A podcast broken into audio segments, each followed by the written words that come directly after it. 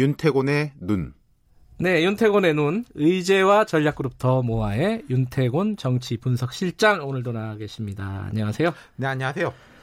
오늘은 좀 외교 얘기를 좀 해볼 건데 예. 북한이 어 뭐 대통령을 이름은 언급 안 했지만 뭐 대통령에 대해서 예, 하고 박지원 의원에 대해서는 뭐 콕 찍어가지고 정말 뭐 듣도 보도 못한 어휘를 사용해가지고 원래 험한, 그렇긴 하지만 더 예, 심하더라고요. 험한 말로 비난을 했잖아요. 예. 가만 생각해 보세요. 북한이 얼마 전까지만 해도요. 네. 한국당, 뭐 황교안 대표, 박근혜 전 대통령 보수 진영에 대해서 매우 매우 험한 소리를 줄줄이 했었습니다. 근데 요즘은 방금 말씀하신 대로 문재인 대통령 이름 언급 안 했지만 거의 겨냥해서 비난 퍼붓고 네. 뭐 정경두 국방장관 또 북한에 대해서 뭐랄까 상당히 좀 이해해 주려고 하는 박지원 의원까지 비난하고 한국당에 대해서는 말 안 해요. 그러게요. 왜 그럴까요? 그러니까 이제 그 속을 누가 알겠습니까만은 이제 뭐 북측의 입장을 이해하려고 보는 분들은 이렇게 하죠. 이거 자기들도 답답하다는 신호다 이런 네. 해석을 하시지 않습니까? 박지원 의원 같은 경우에 뭐 그런 이야기를 했고 나아가 북한이 최근 단거리 발사체를 강화하는 것은 뭐 비핵화하겠다는 오히려 뭐 그런 뜻으로 봐야 된다 말씀하시는 음. 분들도 있고 반대쪽에서는 그거 참 아전인수격인 해석이다. 미국을 자극하지는 않겠지만은 우리를 위협하는 것을 레버리지로 삼는 게 분명한데 우리만 모른 척 하냐. 음. 뭐 양쪽 얘기가 예. 다또 조금씩은 일리가 있네요. 그렇죠. 이게. 이런 면도 있고 저런 면도 있고 섞여 제 생각은 그래요. 좀 섞여 있는 것 같아요.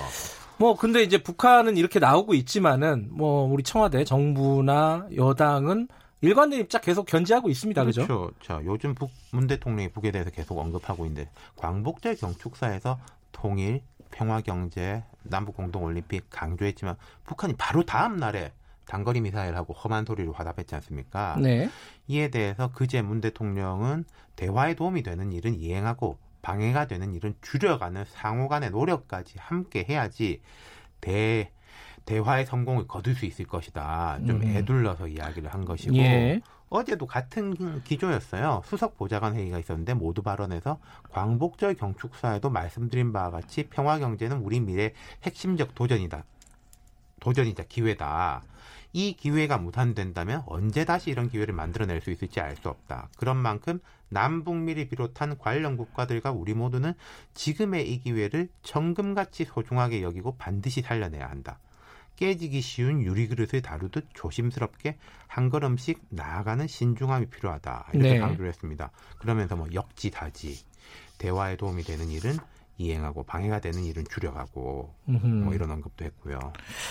이게 어, 사실 이 문재인 대통령도 북한이라고 딱 집어서 얘기는 안 했어요. 네. 물론 뭐 다 아는 얘기지만은 그렇죠. 그러니까 애둘러서 이렇게 얘기를 했다. 뭐 이렇게 볼 수 있겠어요. 그렇죠. 문 대통령 입장에서는 지금부터 한 며칠, 일주일 뭐 이 단기적인 요 기간이 되게 중요하다고 보는 것 같아요. 요 며칠이요? 예. 왜 그런 거죠? 자, 북이 민감하게 반응한 한미연합 훈련이지 않습니까? 오늘 끝납니다. 아, 오늘 끝나나요? 예. 예.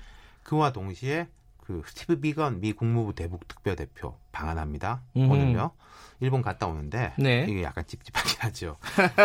예. 비건 대표가 이제 우리 측 counterpart가 이도훈 한반도 평화교섭본부장이에요. 음. 만나서 한미 북핵 수석 대표 협의를 개최할 당연히 만날 거고요. 예. 예. 20일부터 22일까지 그러니까 1박 2박 2박 3일인데 뭐 이도훈 본부장만 만나겠습니까? 비건 대표 오면은 두루두루 뭐 외교부, 국방부, 통일부 쪽 수뇌부 또 청와대 NSC 관계자들 두루 많이 만나곤 해요. 그리고 이 나중에 보면은 이분이 한국 온 김에 판문점 가서 북한 사람들 만날 때도 있거든요. 그게 안 알려질 때도 있죠. 그렇죠. 당시에는. 그러니까 예. 이번에는 뭐 판문점에서 만날지 안 만날지 모르겠지만은 음. 뭐 열려 있다라고 봐야 되겠죠.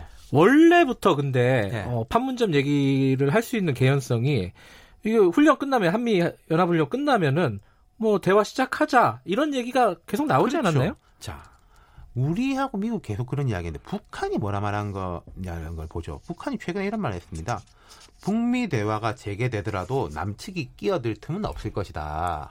꿈도 꾸지 마라. 네네. 근데 이건 아주 거친 말인데 뒤집어서 해석하면 네. 북미 대화는 재개될 것이다라는 뜻 아니겠어요? 아, 뒤집어 보면 그러네요. 그렇죠. 아. 우리는 할 건데 우리끼리 할 네. 거야. 넌 저리 가라는 아. 거잖아요. 그러니까 그러네. 어. 그게 왜 또 방증들이 있냐면 트럼프 대통령이 지난 10일 미국에서 이제 트위터를 통해서 김정은 국방위원 북한 국무위원장이 자신에게 보낸 친서에서 한미 연합 군사 훈련이 끝난 대로 협상 재개를 희망한다는 입장을 밝혔다 언급했어요. 네. 북한이 여기에 대해 가지고 뭐 반발하거나 아니다 이런 말 한 적 없습니다. 음흠. 폼페이오 장관도 지난 7일 그 영국에서 우리는 다가오는 수주일 내에 우리가 협상 테이블로 돌아갈 수 있기를 희망한다라고 했습니다. 그러면은 자 한미 연합 훈련이 끝나고 북미 대화가 재개될 것이라는 것은 북한과 미국에서 시그널이 계속 같이 나오고 있다라는 뜻이죠. 음. 근데 잠깐만 그 북한이요 우리 우리 쪽 그러니까 뭐 문재인 대통령이나 뭐 박지원 의원이나 뭐 계속 이렇게 약간 험담을 네. 하고 있는 상황이고 그런데 미국에 대해서는 안 그러고 있죠. 그러니까요. 그러고 일본에 대해서도 별 얘기는 없죠. 아니 그러니까 일본에 대해서 말 없는 건 아까 제가 말씀드린 한국당이나 보수 진영에 대해 가지고 말 없는 거랑 똑같다는 음. 거죠. 뭐 예컨대 한국당이랑 보수 진영에 대해서는 사실 예전부터도 뭐 말해봤자 별로 소용 없는데 왜 할까 이런 느낌이 아. 있긴 있었어요. 그리고 오히려 보수 진영에서는 봐라 북이 우리를 이렇게 공격하는 것은 음. 우리가 뭐 두렵다는 뜻 아니냐 뭐 네. 이렇게 해석이 될 수도 있는 건데 그러니까 북이 이제 표면적으로 우리를 우리 정부와 뭐 이제 여권 본인들하고 친한 사람들 을 비난했던 두 가지 이유는 군사 훈련하고 우리 좀 군비 증강 음. 두 가지 지점에 대해서였어요. 그러면서 군비 증강에 대해서는 자기들도 계속 뭐 쏘면서 맞대응으로 나섰고 군사 훈련 부분에 대해서는 우리한테는 말을 하고 미국한테는 말을 하지 않았다라는 거죠. 뭐 사실 속내는 그것도 있겠죠. 뭐 개성공단이라든가 이런 거 남측에서 하나도 못 풀면서 계속 뭐 신용만 내냐 말만 이렇게 그렇죠. 하냐. 뭐 근데 뭐 이게 그것도 보면은 글쎄 제가 뭐 우리 정부가 그런 데 대해서 아주 명확하게 이야기한 적은 없지만은 네. 제 생각에는 우리 정부가 과연 그거 하기 싫어서 안 할 것이냐. 이게 유엔 제재 문제 그리고 뭐 과거에 그 분위기 좋았던 이런 말이 있었습니다. 금강산 관광 같은 경우 특히 네. 유엔 제재하고 직접 관련은 없다. 네. 개성공단 같은 경우에는 좀 해석의 여지상에 그런 부분이 있는데 관광은 지금 외국 사람들이 북한에 관광 가고 있거든요. 그렇죠. 웜비어 때문에 사실 그렇죠. 그 미국이 중단시킨 제재 거죠. 때문에 그 유엔 제재하고는 별개 이제 음흠. 트랙으로 중단시킨 것이고 뭐 유럽 사람들은 사람들 가고 있거든요. 음흠. 근데 그것도 이제 그러면은 북한은 우리가 좀 더 적극적으로 하기를 바래서 이렇게 압박을 가하는 거겠지만은 그게 결국은 뭐 미국 하고 걸린 거 아니냐라는 음. 거죠. 자 그러면은 지금은 어 대화가 북미 간의 대화가 이루어질 가능성이 꽤 높은 상황이다. 높다고 봐야 되겠죠. 그럼 우리는 좀 지켜봐야 되는 이런 상황이다. 네. 근데 자 단기적으로는 네. 우리가 네. 이른바 한국 패싱을 용인할 수 있을 겁니다. 왜냐하면은 자 보십시오. 6월달에 판문점에서 이제 트럼프 대통령 올라가 가지고 문 대통령 네. 옆에 있을 때 트럼프 대통령한테 계속 스포트라이트 몰아줬잖아요. 네. 그리고 그때 뭐 우리는 뭐 옆에서 구경꾼이냐? 아니 그 개의치 않는다 그런 거. 음. 핵심은 북미 간의 대화가 풀리는 것이다. 네. 였기 때문에 지금 뭐 우리 정부도 그 입장이에요. 하지만 이게 좀 장기화된다면은 이런 국면이 그렇죠. 그러니까 이른바 뭐 한국 거죠. 백신 뭐 이런 그렇죠. 이런 물론 분위기가? 뭐 한미 간에 이제 공조하고 정보 공유가 잘 될 것으로 믿습니다만 그게 좀 장기화되면 답답한 지점이 있을 것이고 예. 또 하나는 미국과 과연 우리가 바라보는 방향이 같으냐. 어, 그 방향이 바, 음. 조금 이제 엇갈린 게 두 가지 지점이 있을 수 있어요. 네. 아까 말씀드린 그 미국은 비핵화 문제, 행동 대 행동에 대해서는 되게 빡빡하게 보고 있어요. 말로는 아하. 뭐 아름다운 뭐 친서를 받았다, 우리는 친하다라고 하는데 음흠. 실상 제재 문제에 대해서 립 서비스는 많이 하는데 돈줄 풀 생각은 안 하고 있거든요. 네, 그러니까 예컨대 네.